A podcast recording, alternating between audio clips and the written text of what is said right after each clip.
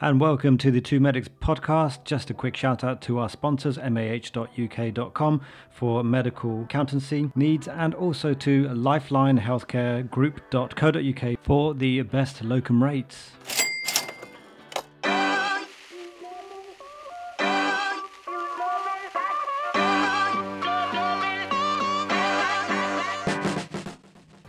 Hello and welcome to another episode of the Two Medics podcast. My name is Imran Lasker. I'm a consultant radiologist. And hi, I'm Thrusha Gunawardena. I'm a cardiology registrar subspecializing in intervention. Thrusha, how you been? Yeah, good. I had quite a lot of on calls this week. So I, at the beginning Oh, of the oh, week, I finished nights, and then I had Wednesday and Thursday on during the day. Mate, they were brutal. And then Friday I was on walk. So I'm pretty tired. I haven't gone to the gym all week as well, so I don't feel particularly good about that. Oh god, this is a bit of a downer. I've been looking forward to today, so we're like chatting. That's good.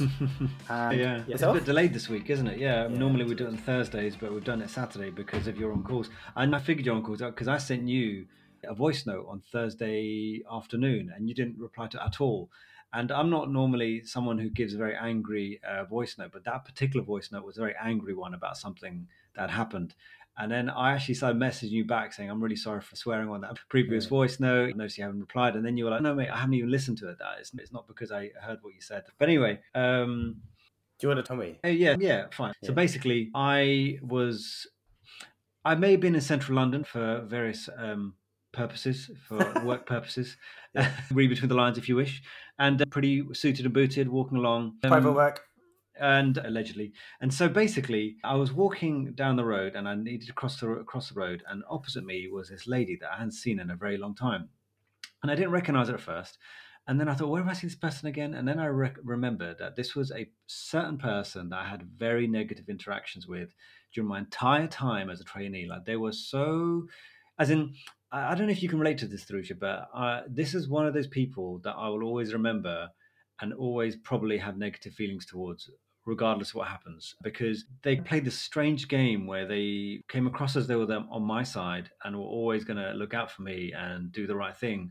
But actually in the background they were pulling all sorts of strings to make things as difficult as possible. And when things went down badly they were pretending like it, it, the things that had happened couldn't have happened from anywhere else but they were pretending as though they had nothing to do with it and it was complete surprise and it's a shame that you're you're getting into this much trouble and all this kind of stuff. And I just had this massive surge of feeling like I never felt, I always felt as I'd got over it because I guess everything I do now, I don't ever think to myself like, oh, I'm going to prove you wrong. I need to show you guys that I'm not what you thought and all this kind of stuff.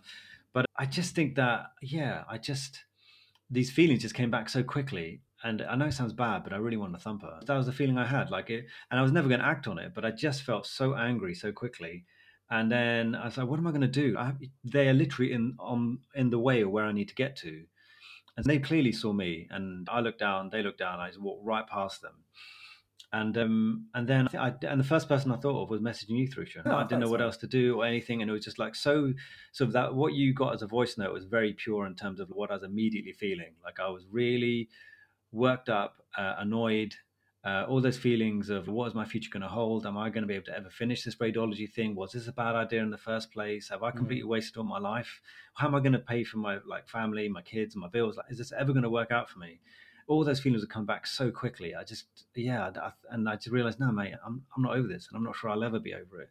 Yeah. Not that I'll ever do anything uh, directly against them or anything that I do is anything to do with it anymore, really. But it was just Mm. those feelings that came back as soon as I saw them. It sounds Yeah. natural to me, doesn't it? Like when you think about how much you had at stake. Like, Yeah, we all have a stake, right? When we do this job, True. when you're in training, don't you think?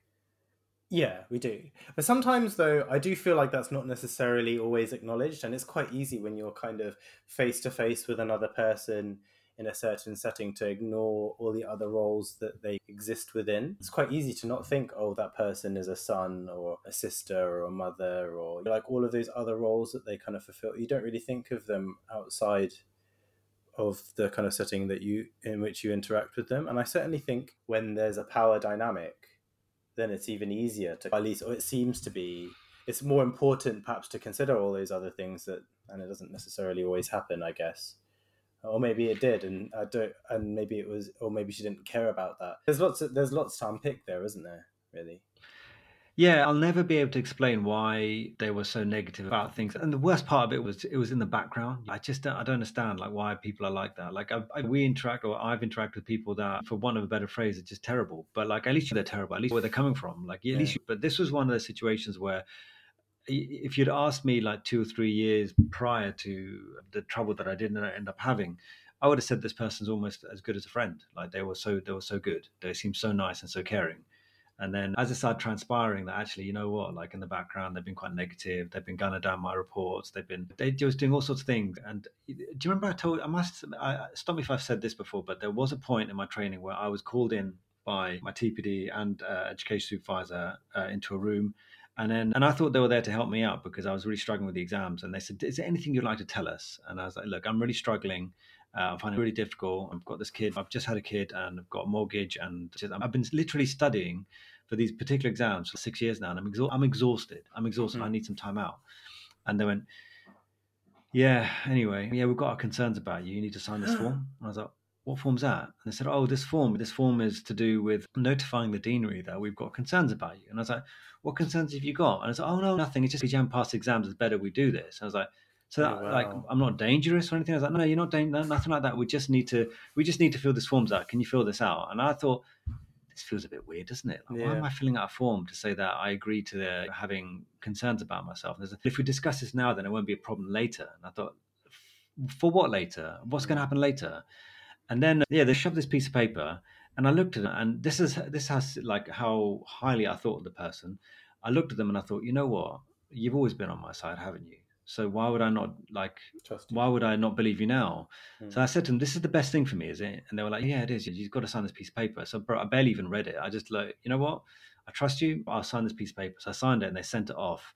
And that was actually quite integral on some level as to what my uh, subsequent ARCPs and my Mm. basically what ended up being what looked like the demise of my entire radiology and medical career at Mm. one point because it was now they had a catalog of things like you've been told a year before that you are you could be a potentially a problem and then it just escalated from there and it was just a disaster and so you yeah it was just uh, exactly what you said they don't re- i guess when you're in that position you don't understand like what you're doing to someone Mm. and, I'm, and now I think I don't think he really cared because I couldn't do that to anyone. I just couldn't, especially after as hard as I worked. I work really. We all work hard, don't we? And there's no one who really slacks on this job, is there? It's Yeah. it's especially disappointing because if you think like we're supposed to get we're supposed to be pretty good at delivering bad news because that's essentially what that conversation was supposed to be. But it sounded like it was just full of deceptions, really, wasn't it? They're framing it in some weird way. They didn't give you much information. It sounded like you needed to have someone there with you, like even, and they've taken advantage of that position. Just been like, sign this form. Wow, that's pretty damning. yeah, it? Yeah. It was just a. le- It just you feel silly at the time. You had this massive level of trust for some person that you'd worked Mm. with for a few years, and they're in a senior position, so you're convinced they're going to do the right thing for you. When it turned out they really didn't, uh, and it, it became apparent.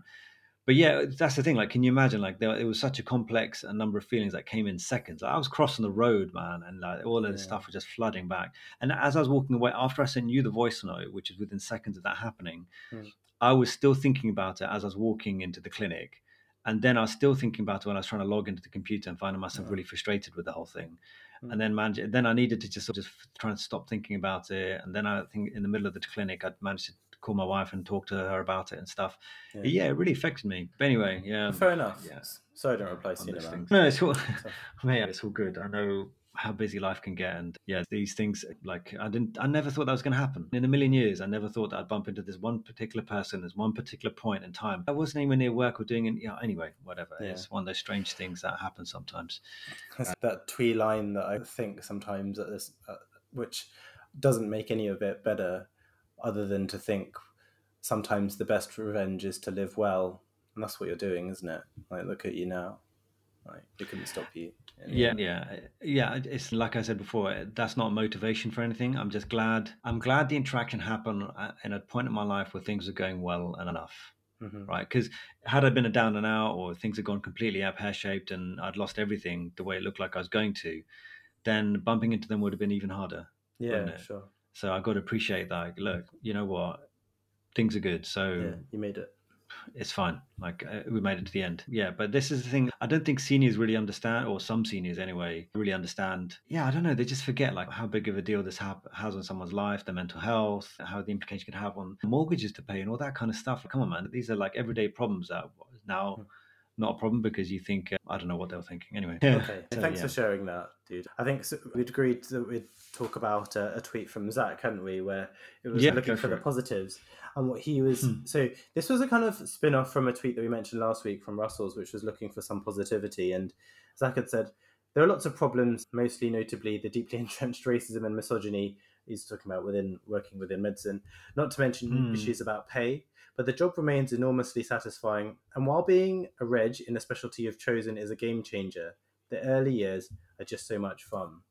And I was his tweet made me think a lot about how the experience for me changed as time went on. I think I quite liked my time as a foundation doctor because I think for me, like there was a novelty of being a doctor. There were jobs which were horrendous and made me want to quit medicine. My kind of surgical attachment, my HPB attachment, I hated that time. Mm. And but my overall looking back at it, I still look at it fondly because I made I made a lot of friends and stuff that I still keep in contact with and I have like stories I can tell. I, I, do look at it, but as time's gone on, I feel like my kind of perspective outlook, and obviously my life has changed, and I do think my life and my uh, the amount of control I have over things is more. It's not perfect as a registrar. Still, there are still times where I feel belittled and treated like a child. The on calls are still hard, in just a different way. But I do think it is better for me that I'm doing a kind of specialty that I've chosen that I've chosen that I'm interested in and I was just wondering how your now you're a consultant. Has your kind of perspective on the specialty changed, and do you have any kind of wisdom to? Impart? Oh, the thing is, oh yeah. Basically, I think for me, becoming a consultant from being a reg or junior doctor, I, I, when I used to ask my consultants this kind of questions, that oh mate, it's it's a different kind of stress. It's gonna, is it, mm. you're still gonna find you stressed out.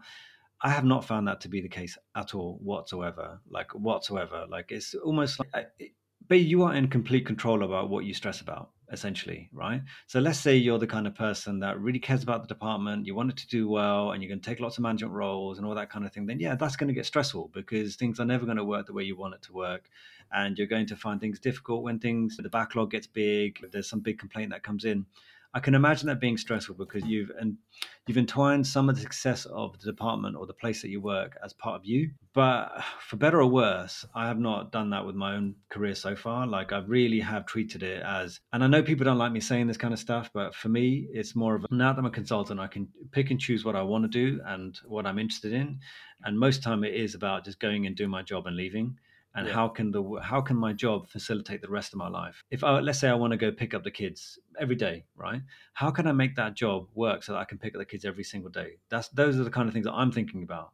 I'm not thinking about oh how can we get the scans done? Is there any way we can increase productivity? Do i need to talk, deal with this? No uh, what i'm thinking about is how can I, I don't know, maybe make sure that I go to the gym regularly every Thursday at the local gym, and that kind, that those are the kind of things that go through my mind and I, I, don't know if that's unusual because I feel like when I do talk about this stuff, some people find it a bit weird oh, and yeah. they get a bit offended and they don't think I. Yeah, exactly. And they'll say something like, "Oh, I think I, I tweeted something about this once," and then someone says, "Someone, you don't seem like a very good doctor." And I thought these are very simple entities, aren't they? Like me going into work and doing my job doesn't mean that, and my intentions for doing so doesn't mean that I'm a bad doctor. Like people have got very bad intentions or ended up being very good doctors. Mm. That we see it all the time, like really horrendous. I've I've spoke about because an individual that I felt was not a good person, but they were fantastic at their job. They were fantastic at their job. There's no doubt about it.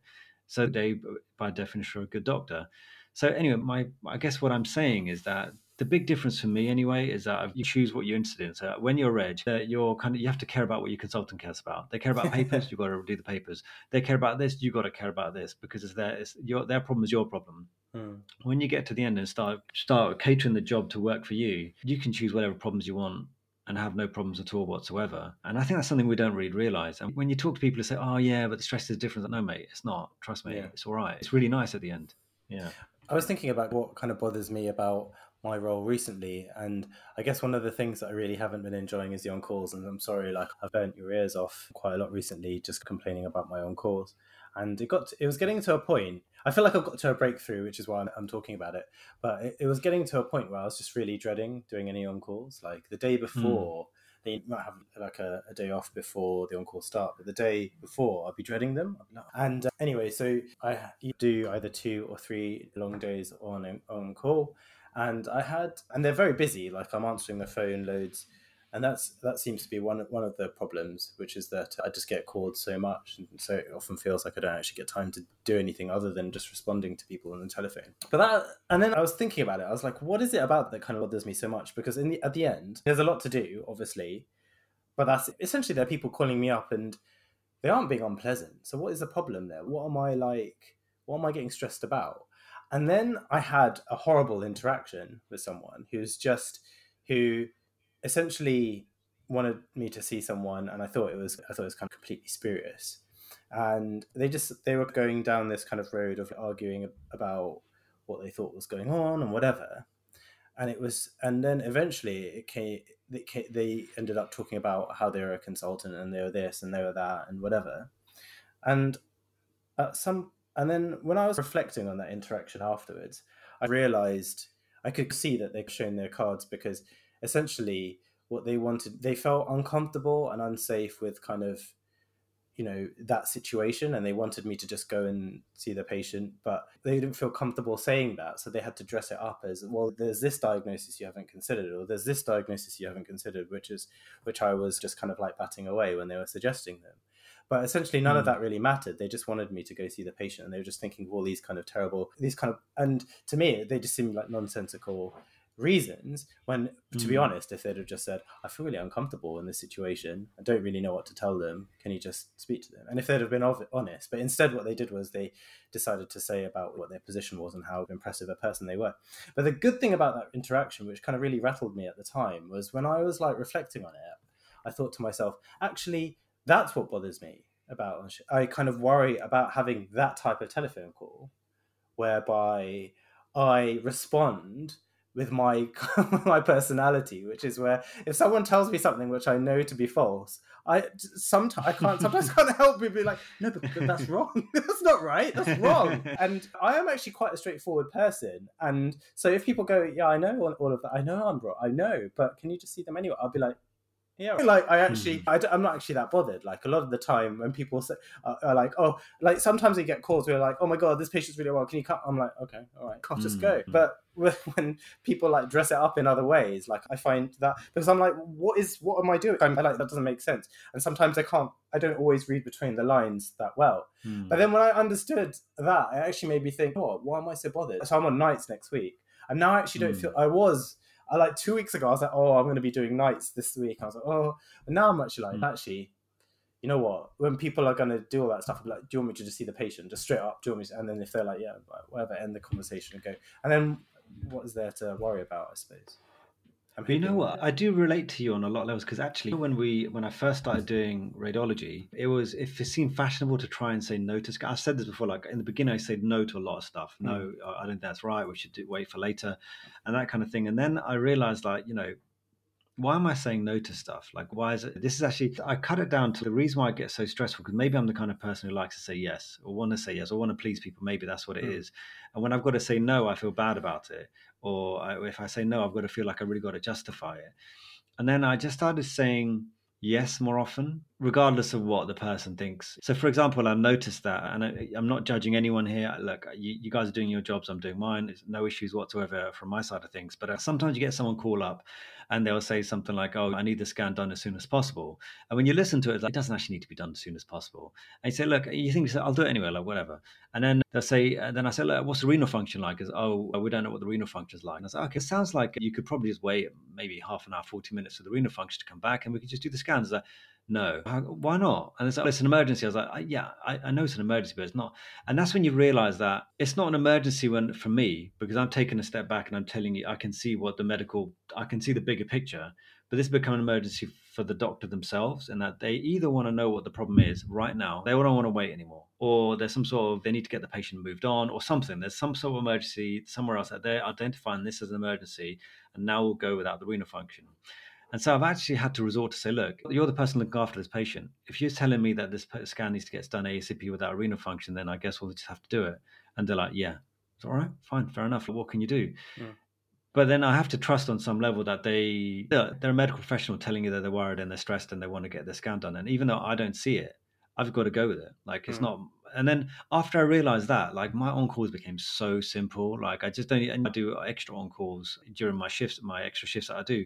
And some people have started messaging me saying they might have seen my reports of riot flying up and down the country. Mm. But it's just so much. They're not stressful conversations. Like the phone call comes in, it's like, oh, yeah, go on. What is it? Yep, yep. And it maybe it's slightly easier for me because, like, when I say yes, all that happens is the scan turns up on my screen. I double click and go through. Whereas yourself, you actually physically have to go through. Yeah, so like Maybe that's Madagascar. probably what it is, right? Yeah, but then it's not the issue of the referrals; it's the physicalness of having to go to see the person. That's the problem. yeah. But then, if you've got a big list, does that mean that you've got to see every single person? Does it? You know what I mean? Yeah, I just found that as uh, the less argumentative I've become, it's just the, it's so easy. The the refer the on calls are so easy. Just I think there'd be lots of things that I think I'd like would make it easier. For example, we've still got a paper note system, so finding those things and finding the patient. I had a Mm. referral the other day, which was like, oh, this patient had an effusion on their CT scan. Do they need an echo? That was the referral. Do they need an echo? And I was like, okay. So I thought, oh, I'll take the echo machine with me. Go and see the patient. If only you could answer with a gift. Yeah, no. exactly. No! I thought, who knows? But I feel like the fact that they've asked that means that you need an echo or whatever. So I thought, oh, I might as well just go Mm. to see them and do an echo there. So I take the echo machine Mm. down. I have to take it in the lift because you can't like take it down the Mm. stairs. It's literally like a, the kind of diagonal all the way across the other end of the hospital. It's quite a long hospital. It's not a tall one. It's really long. So I walk for ages. Mm. My step count must be amazing. Anyway, I get there. The patient's not there. Guess where the Yeah. patient is, dude? The patient wasn't there. Oh, no. Guess where they were? No, where were they? Bog? They're normally mate. that's where they are. They were in echo. Home? They were in echo. Oh, what? So the person sent, and I went back on the system and I looked, and I could see the referral request, request for the cardiology opinion, and ten minutes later they've just requested the echo. So I'm like, ah, cool. I'll take just take this echo machine back, shall I? Okay, 'Cause I can't just leave it there. I wasn't happy with that. I wasn't happy.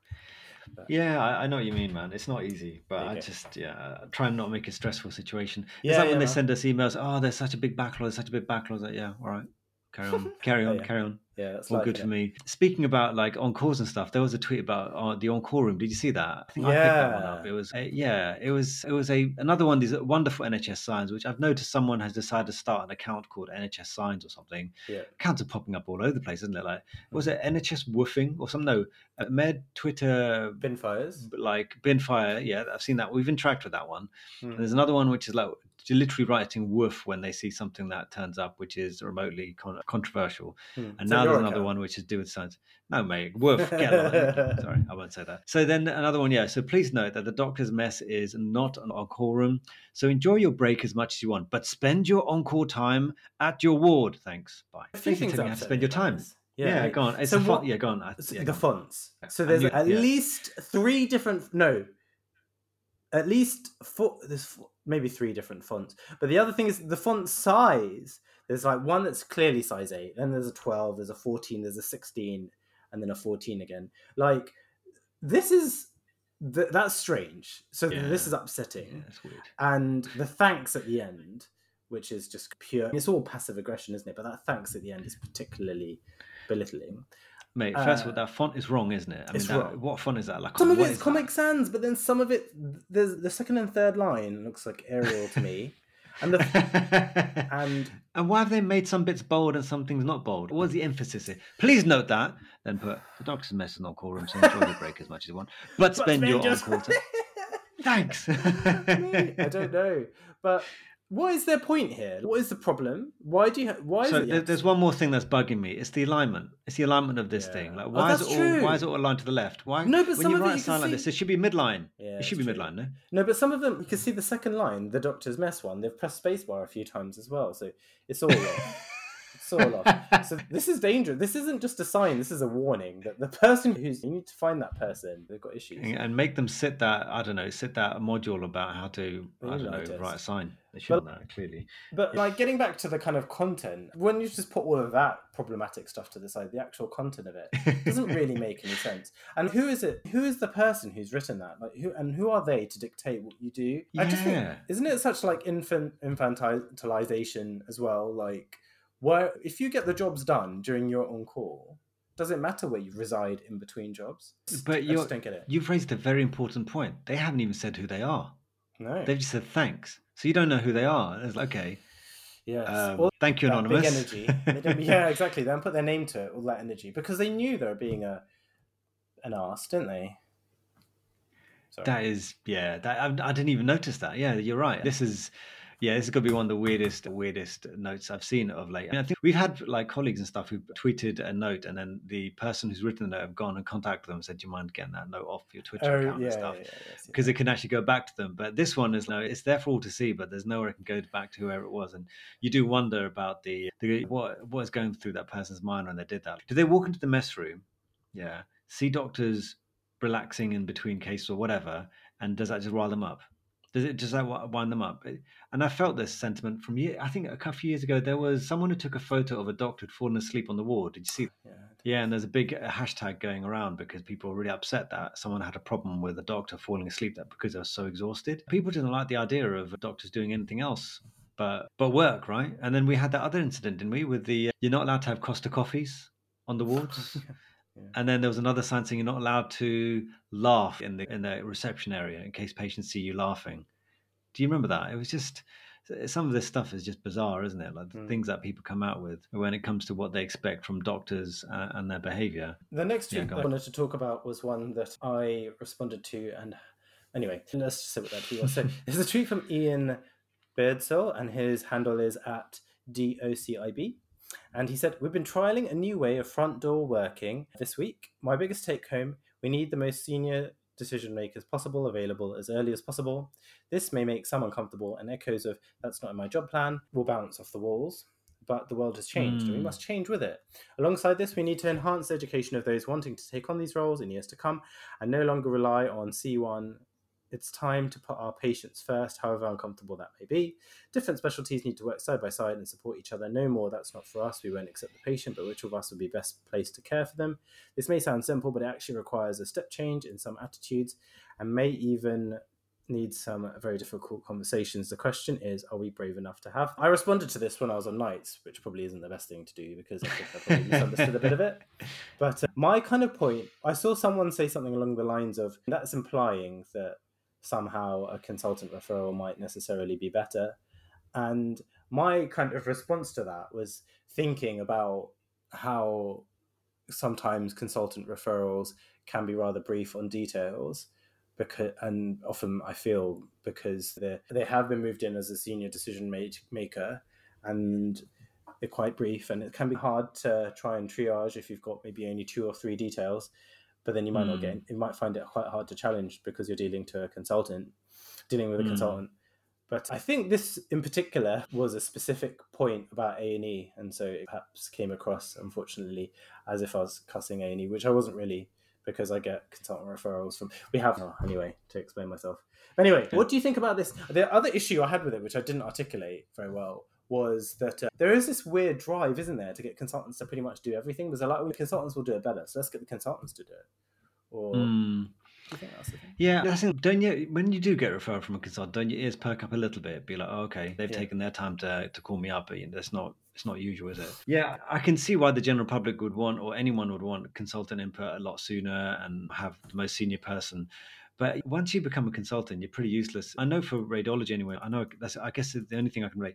Doing radiology, you keep doing radiology anyway, don't you? You just carry on. So you just carry on doing more and more scans. That's part of your job. And I guess the same with surgery. The surgery that you're trained to do, you just carry on doing surgery. Some specialties that once you become a consultant, you, don't you're not as good at some things as much as you were before. Like getting a consultant who's not done a cannula in years may be difficult. Getting central line from a consultant may be, may be more difficult than someone who's already been doing it in the middle of the night, day in and day out. You know what I mean? There is there's always going to be that difference. And so I think people have to understand that consultants that aren't necessarily the best people for certain jobs and the role of a consultant is really to take our ultimate responsibility and when i say make big decisions i say quotation marks because i'm not sure yeah there are big decisions to make but and i don't want to make it seem like all consultants do big decision stuff but people do look to consultants for them to be making big decisions but that doesn't mean that they're the cleverest person in the room or they're the best person in the room and, and consultants don't come out of the blue right they were reg at one point So Yeah. how do you think they got there? They have to have these experiences. They have to have these conversations. They've got that's the whole point of apprenticeship and working on your own. And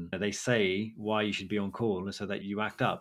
You're forced Yeah. to act up, essentially, Yeah. because you're the consultant at that point in time, aren't you? Because there's no consultant in the, in the entire hospital. yeah. So yeah. I think I think it's a, I guess it's easy to say it's important to be balanced, isn't it? But isn't it just lovely to get like a kind of referral from a really conscientious F2 who they'll know about the clinic appointment the patient had with a hematologist in 2013. Like they'll have Yeah. so it, it's- so you know this, you need consultant oversight, but I just I think there's much to be said for considering that there is value that our kind of more junior colleagues can add.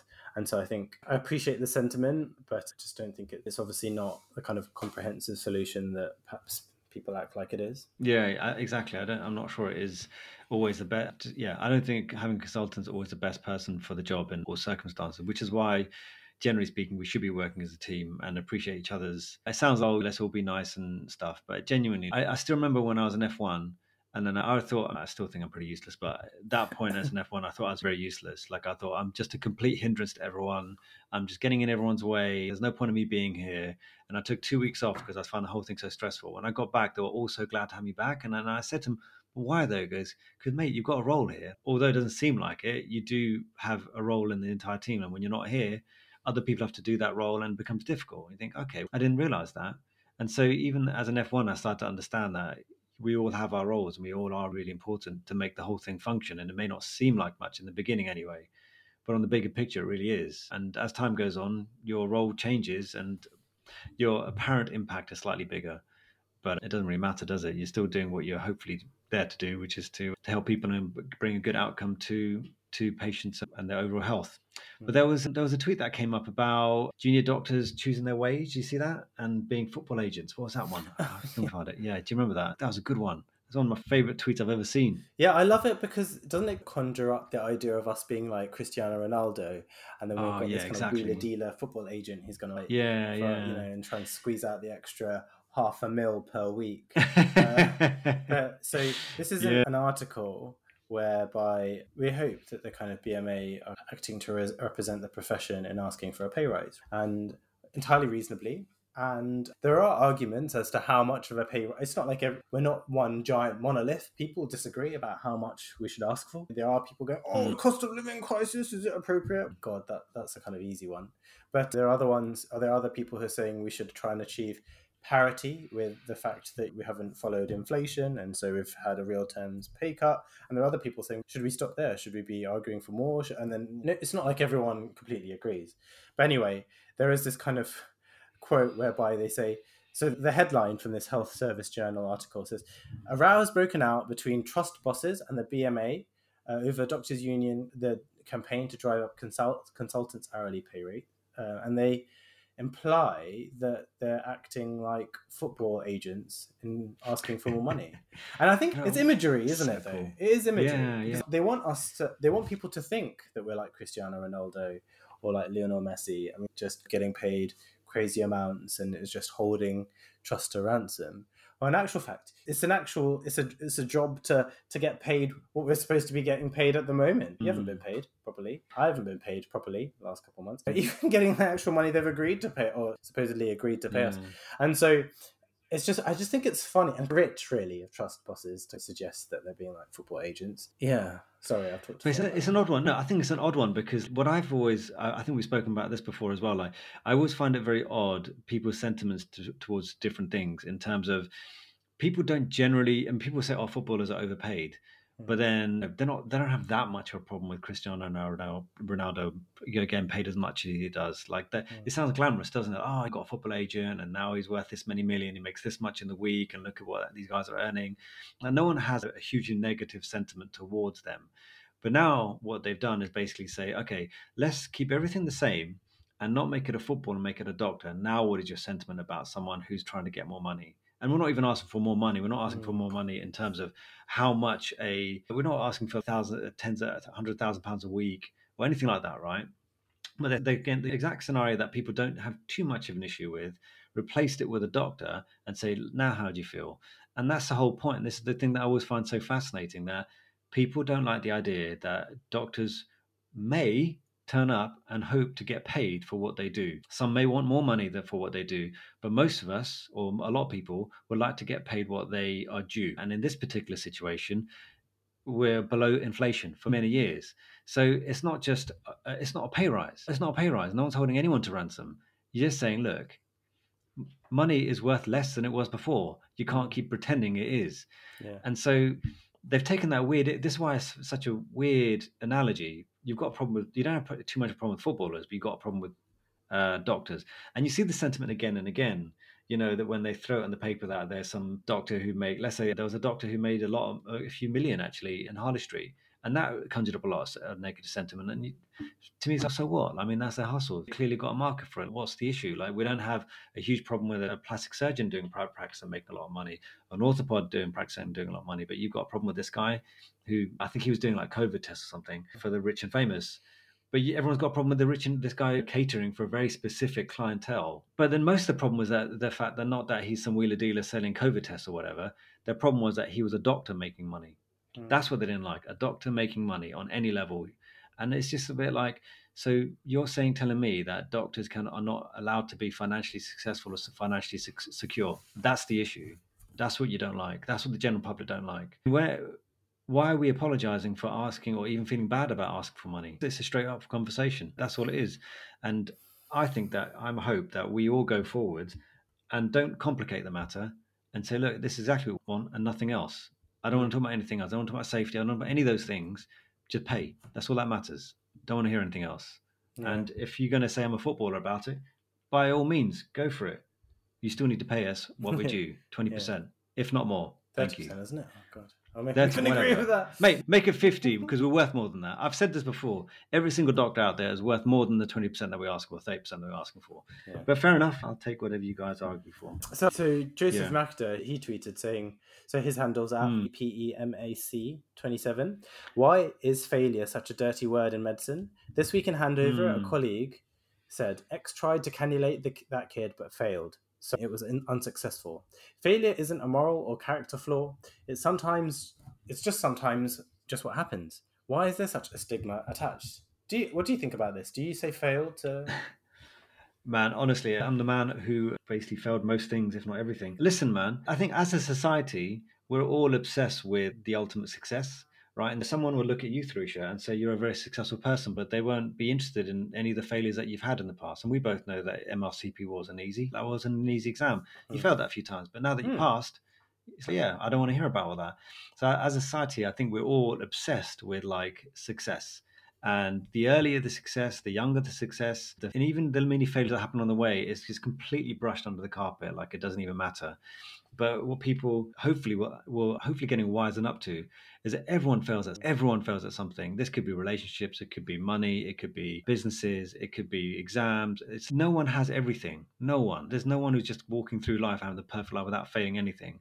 And so when someone has a failure or anything, it's just like okay, it happens. Like it's a part of it's a part of life, and that's hopefully another stepping stone towards your eventual success because the ones who end up passing after failing is the ones who turn up again and try again. And that's what happened to me anyway. I just kept turning up even to the point of if you fail again Imran, you're off the scheme. Is like, all right, I'll turn up and try again then, isn't it? what else am I going to do? I yeah. do, I do think the way you frame it is important. I think if I was talking about someone else, I do know. Say for example, if someone had like an okay, an ablation, they had an ablation, they came mm. back in with atrial fibrillation later on. I prob- I wouldn't say, oh, this is a failed procedure. I'd say that perhaps mm. I'd probably write unsuccessful or something. If I was talking about someone else, because I'm conscious of how they might read it. So I think there, but there is that whole thing, isn't there, about the way that you talk about something because we are in medicine we are kind of bitchy, aren't we? Like, and sometimes oh, like when 100%. someone has like a complication or something happens, like, mm, what happened mm. to that mm. person? Oh. Yeah, so yeah. I do. Uh, sometimes I kind of wonder, like, where do you think being mindful of what we say about our colleagues is important in that way because it mm. can I think sometimes when you read the way that something's like written in the notes, sometimes it can seem hurtful. Like I, I remember like once taking like a referral over the telephone and uh, kind of explaining for ages why I didn't think that they should go to the lab or whatever.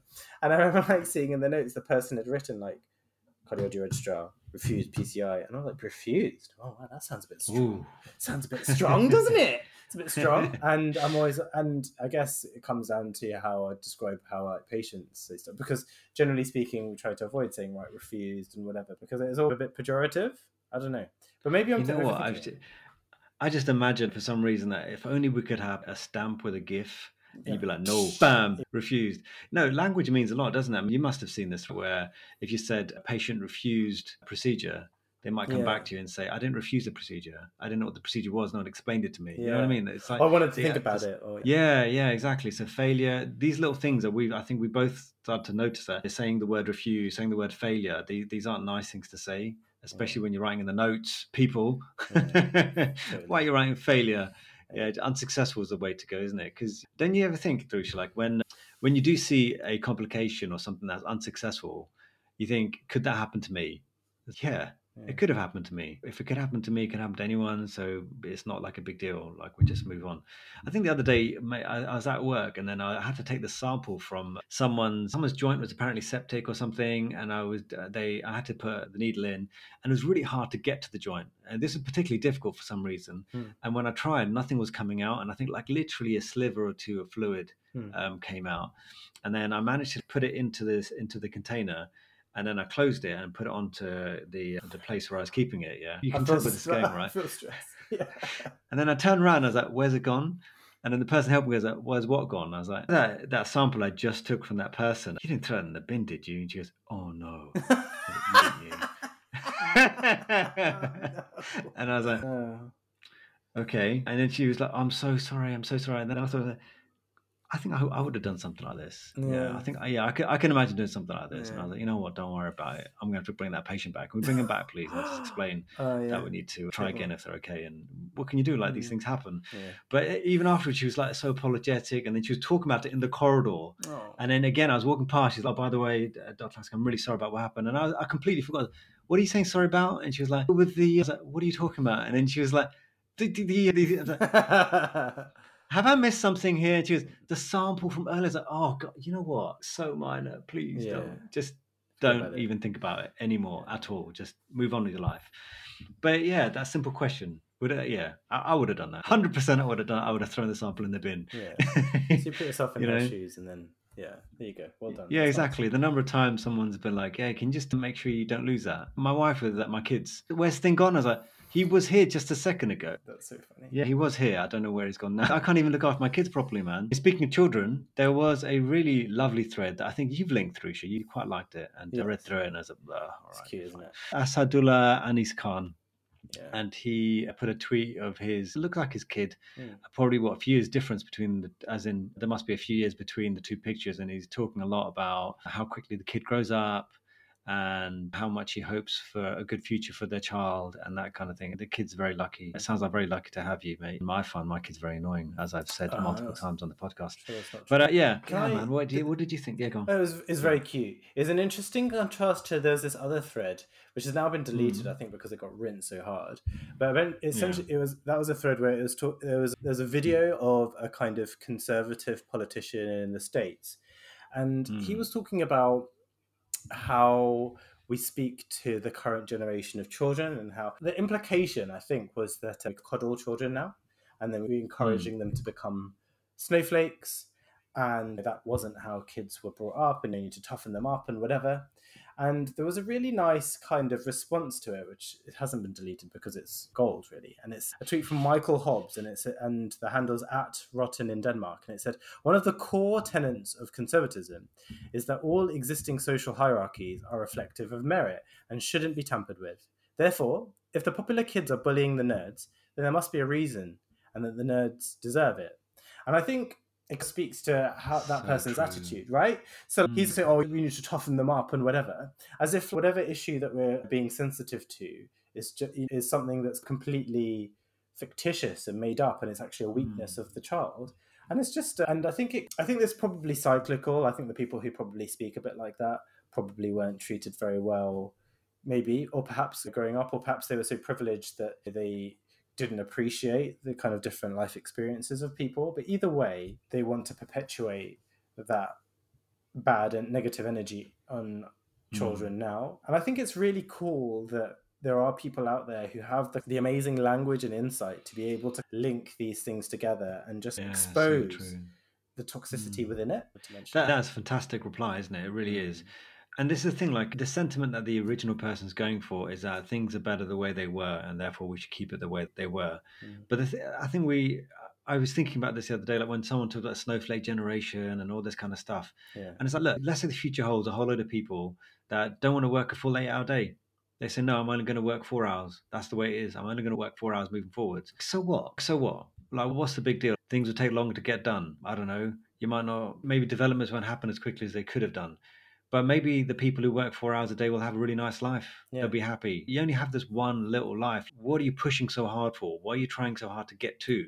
Because when you get there, you're just going to keep trying to go even further. It doesn't stop at iPhone 14. They're going to want to make an iPhone 15, a 16, a 17. Like it never ever stops. Yeah. So what, what are you in a rush for? And so I just think to myself, if the future holds a whole load of people that are incapable of working more than eight, more than four hours, and so be it. That's just, and that's probably a good thing. With all the advancements that we've had, like in the last, I don't know, 50, 60 years, we've been able to make better stuff, grow more food, have better heating, and all these kind of things. But life still isn't that all that great for a lot of people out there, which is Mm. surprising, right? Yeah. yeah why is it? And why are people finding it so hard? When all technological advances should say that things are far better than they used to be. Like someone from back in the day, 100 years ago, my grandparents, they'd be amazed at the stuff that we've got right now. They'd be like, man, this is incredible.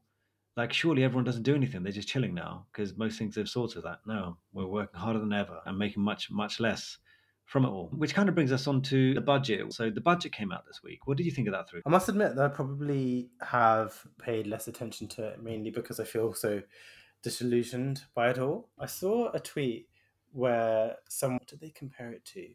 So they said it was a bit like oh gosh, where is it? Let me find it, let me find it. So at the moment the UK feels like when Scar and his mates took over the Pride Lands in The Lion King. Like hmm. you've just got waste, absolute waste people um, Yeah. in charge. And so, like, when you see stuff like, oh, God. But obviously, the one of the headlines that I saw was the kind of scrapping of caps on bankers and reducing taxes for the uber elite. So, um, a person who's a millionaire who earns a million will save £40,000. I heard that. Mm. What did you think of it all? I, it's just so it's so bog standard. It? It's one of these situations where you think to yourself, okay, what is going in, in on in your head, right? So someone says, look, let's say uh, Thrusha, me and you are at the government. I say, Thrusha, mate, look, we've got a lot of poor people out there. We've got a lot of poor people, and a lot of people who can't afford food. They can't afford shelter. What should we do? Should we like increase the basic living wage, or just do something so that everyone's got a food, everyone's got a home, and all that kind of stuff? Mm. And you turn around and say, you know what, Imran, the way we could deal with it is by giving rich people more money and hopefully it would just trickle down to the economy and then it'll somehow dissipate Oh, God. That. into the poor people's hands. Sorry, what? No, I'm saying that people can't get food, that they don't have food. They're going to food banks right now and they're people are working poor. They're working poor. So they've got jobs, they're happy to work, they're waking up and getting ready and going in somewhere, Yeah. doing a full day's work and they still can't afford to live. What should we do now? And they say, oh, you know what? You know what we should do to deal with that housing thing you're talking about? We should get rid of the. We should just get rid of tax on when someone buys a house. That, that's what should happen. You're like, what? Yeah. Yeah. What? Yeah. If you're going to buy a house for two hundred thousand pounds, you need the two hundred thousand pounds or a deposit for that. I'm talking about the people who don't have that. What are you going to do now? And he's, yeah, no, you're right, you're right, no, you're right. What we should do is cut down corporation tax, Mm. and then that would mean that the corporation tax will save more money. Think, are we talking about the same thing here? Like every time I talk about the people down there, you keep talking about the people at the top, the bankers, the corporation taxes, the people who are trying to buy houses. These aren't the people that we're worried about. And almost selfishly, I'll say it. Everything that's happened with regards to the, the taxes and all the stuff they've done has been hugely beneficial for me in terms of my LTDs and all the rest of it. There's, there's no doubt about it. But it's weird to benefit from something that's going to disadvantage so many people out there. It's absolutely uh, atrocious. But the fact they even try and dress it up as anything else is what I find even more It's amazing, isn't it? galling. But people seem to buy it. And the thing is, oh, I should plug. So I've just I've not long finished this book called Good Economics for Hard Times. It's Mm. written by some MI, two MIT professor professors of economics, and they talk about how there are economists and stuff out there. You're like just in the same way that you get doctors out there who will be like selling snake oil, and you get economists who perhaps preach values based on first principles rather than any actual evidence. And they talk about hmm. the whole trickle down economics thing that we hear psychically and seems to make sense in some people's heads, but actually has been proven to just be a complete and utter nonsense. And in there are and people the arguments that people make are you need to have bankers around because it's great for the economy. If you tax them more, they will disappear they'll go somewhere, which is nonsense. And one of the things that this whole idea, one of the things that they say in this book, it's such a good book. I definitely recommend people read it. But it's infuriating though, because they talk about all the different various different injustices and stuff. But one of the things they say is that when the super wealthy get tax breaks, that doesn't it doesn't stay within the economy. It doesn't trickle its way Exactly, down. exactly. It goes to tax havens and loopholes. They, Exactly. because they have accrued a lot of wealth, and it goes into that wealth. and Whereas they can afford the people to do this for afford Absolutely people to do this. Whereas Yeah. if you and people and they- they make lots of different arguments, including uh, they talk about universal basic income and people say how that's a waste of money, but actually that's a good way of stimulating the economy because the people who need that money they'll spend it and they have to spend it. And it, it talks about the other things like about how people with little will still try and spend it on consumer things, but the kind of the thought process behind spending. Well, and because we're both doctors, right? So we understand that one of the greatest things about the NHS, even as it stands right now, is that you can be rich or poor and you don't have to worry about your healthcare, which means that there's a whole segment of your life that you don't have to worry about. Like your healthcare is sorted by the state, which is an amazing feeling, Mm. right? An amazing thing, a miracle, really. But now imagine if you had a situation where you don't have to worry about eating and you don't have to worry about shelter. Those are two things you don't have to worry about. Now do what you got to do. Just do what you got to do. Health, shelter, and food is sorted. I'm not saying the caviar meals and the steaks are um, El Nusrat or wherever it is for fifteen thousand pounds, but your food and basic things are cared for. Don't worry about that. Just go do what you got to do, right? Mm. Isn't that better for a general economy to to have people that are wor- not working just to, I don't know, be able to afford petrol so they can live in the car park in their car? yeah. I mean that it doesn't make any. It's just so silly, isn't it? The Yeah. whole thing is it just so ridiculous that they'd even try and sell it as anything else, and anyone that buys it is I don't know what to say. I One of the, wish people could just see it for what it is. Absolutely. yeah. Because I feel like there's two things that you can come when people come up with that whole thing about people keeping bankers happy or whatever. One is that trickle down economics has ostensibly been proven not to work with evidence, and the most kind of prosperous a good example is the times of high taxes in the in America in the 1970s, but also trickle down economics, which is or that term or whatever that has existed since people were trading in grain. People it used to be described as Mm. you feed the horse the oats so that some of it may pass through to feed the sparrows. And I prefer that as a quote because essentially what they're saying is that the poor feed on horse shit. And that's essentially that, that phrase is. Wow. And that's that's how it was described in those times. So it's hmm. been it's just doesn't work. It's an old concept. It's not backed by any evidence. It needs to get in the bin. But this thing, what we saw Rishi Sunak in his tax affairs, did anyone ever think that was even a loophole that existed? When I heard about that, I was like, that is, whatever that is, I don't think, I'm not saying it's a good thing to do. It's pretty smart, isn't it? Mm. That's very smart because if you look at how much money is saved, but that's exactly what people do. You don't have to be a millionaire to fi- figure out ways to save tax. That's not a hard thing to do. But when you give tax breaks or pay, make these people pay less tax, the money that they're saving on tax will not go unless they're a very charitable person Mm. and gen- genuinely donate it, then that is going nowhere but straight back into their pockets. Interestingly, you raise another a important point, which is that a lot of philanthropy is about Mm. sidestepping taxes. yeah, Yeah. that's also true. That is also true. There are tax breaks that one can get from doing charitable donations and stuff like that. But then this is what I've always spoken. We I think we've spoken about before. Like uh, a lot, most things are based uh, on the intentions that you do it. So for me, anyway, even if I was to donate something to save on tax, that's all it will be. I'll get no benefit from that beyond that. But then obviously the bigger game is to be a better person, all that kind of Mm. stuff. And you try and make that the intention behind why you're doing things, not the tax savings and the rest of it. Yeah. Oh wow! Look at that. Time's flown by, I mate. I didn't even notice. There- Should we? Yeah, go on. There go are a few things I wanted to mention. One was a tweet by someone called Kyle Kashuv, who said, I Mhm. genuinely don't understand people who adamantly don't want kids. And I'm like, is this guy, does this guy have children? I yes. don't, think, he, hmm. I don't think he has Excuse children. me. I've got kids. Yeah, yeah. I complain about them a lot. I don't know if you can hear them right now. One's crying I right now. Yeah, I I can. I, I Yeah, wasn't it's sure if mine, that it's was one of mine. I was like, oh, God. Yeah. Yeah. There's no stop. Look at it. It's almost ten o'clock and they're still on my case.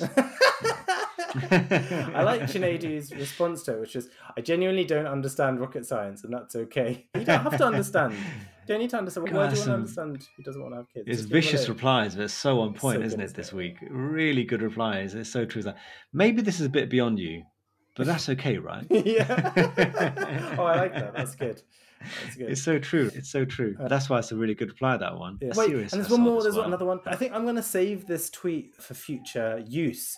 So it's from Ah. at Flamin Haystacks. She so her, Mhm. her handle's Antonia, and she's a former London Fire Brigade firefighter. She's a really Mm. good account to follow. Definitely recommend it. Anyway. The, she's quote tweeting someone who said, Was at a training course once where the facilita- facilitator said, Unsolicited advice is criticism, always. And I think that's really interesting. Mm. And I think particularly for women on the internet, actually, because sometimes when they, I've know it tends to happen more to them where people are like, oh, like I've had a bad day or whatever, had this interaction, and people are like, oh, maybe not cut out for medicine or like this kind of weird Mm. advice thing. And you're like, what? That wasn't what they. Surely that's not what. And but I think that kind of framing of it, and because people will say those things where people go, just my opinion or genuine Mm. question, and you're like, they're almost like red flags, and you're like, because you know that what's going to come is going to be annoying, isn't it? Yeah, it's garbage. Yeah, yeah. Um, That's a good one, actually, isn't it? Yeah, fair enough. oh yeah, fair you- enough. Gone. Yeah. Yeah, uh, well, there was a festival, but maybe I chose a bad one. This is. A, Why don't oh, you no, do the one I chose? Why don't you do the yeah? Yeah, let's you- do. Yeah, yeah. Well, I'll read your one. Oh, Yeah, God, read my I- one. As soon as you, when you get excited about me reading it, I just. oh, fine. I rec- Oh God. It's, Just as soon good, man. It's a good "Alright, one. What's go." wrong? Yeah. I recorded a video of me shitting on the floor for money, only for the guy to receive the video and not pay me. He then promptly blocked me. I'm mortified that the video is out there of me shitting on the floor. Mate. yeah. And with that, I think that's going to be the end of the uh, episode and probably the end of the podcast. Uh, there's another one. oh my God. Oh, Uh, the world coming to? Know, what is the world? Until quite recently, I thought you could use less Wi Fi data bandwidth by listening to streamed video and music quietly. I love it when people get stuff like that. Oh, I I'm like, love "Oh, it. Love it. is- That's a good one. what a world. That's a good one. Um, As in, they've just thought about it differently. Yeah, they've thought about it in a different way. Okay. Yeah, because of course, I mean, they need to have louder music and louder stuff would be yeah, that would use less energy, so less Wi-Fi energy. Yeah, that makes sense. I like that. I Yeah. like that. oh, As bad as yeah, go on. Can I do this one tweet because it made it's made me think of a question to ask you. So this is a tweet Yeah, from at Miss Mulrooney, Kristen Mulrooney, and it says one of the perks of marriage is having someone around to let you know which normal things from your childhood were actually very weird. And have you had any, has Robbie ever pointed out anything to you where you've been like, oh okay, that's weird, is it? I thought everyone did it that way, and she's no, that's weird. Do you have anything like that? Oh, I can't think. I know I I can't off the top of my No, head. ah, fair enough. I've got so many. I think because we're quite a weird family. So one is that we are completely fine with having food almost stone cold. So like rice and curry and whatever, like it had been cooked the day before, I'd probably take it out of the fridge. Might heat up the rice, but the curries and stuff, I'd probably eat them cold with the rice because I'd be like, the warmth from the rice or whatever. And Joe's, no, that's gross. She has to have food that's like hotter than this. Yeah, it's weird, isn't it? But I never thought that was weird. I thought that was normal.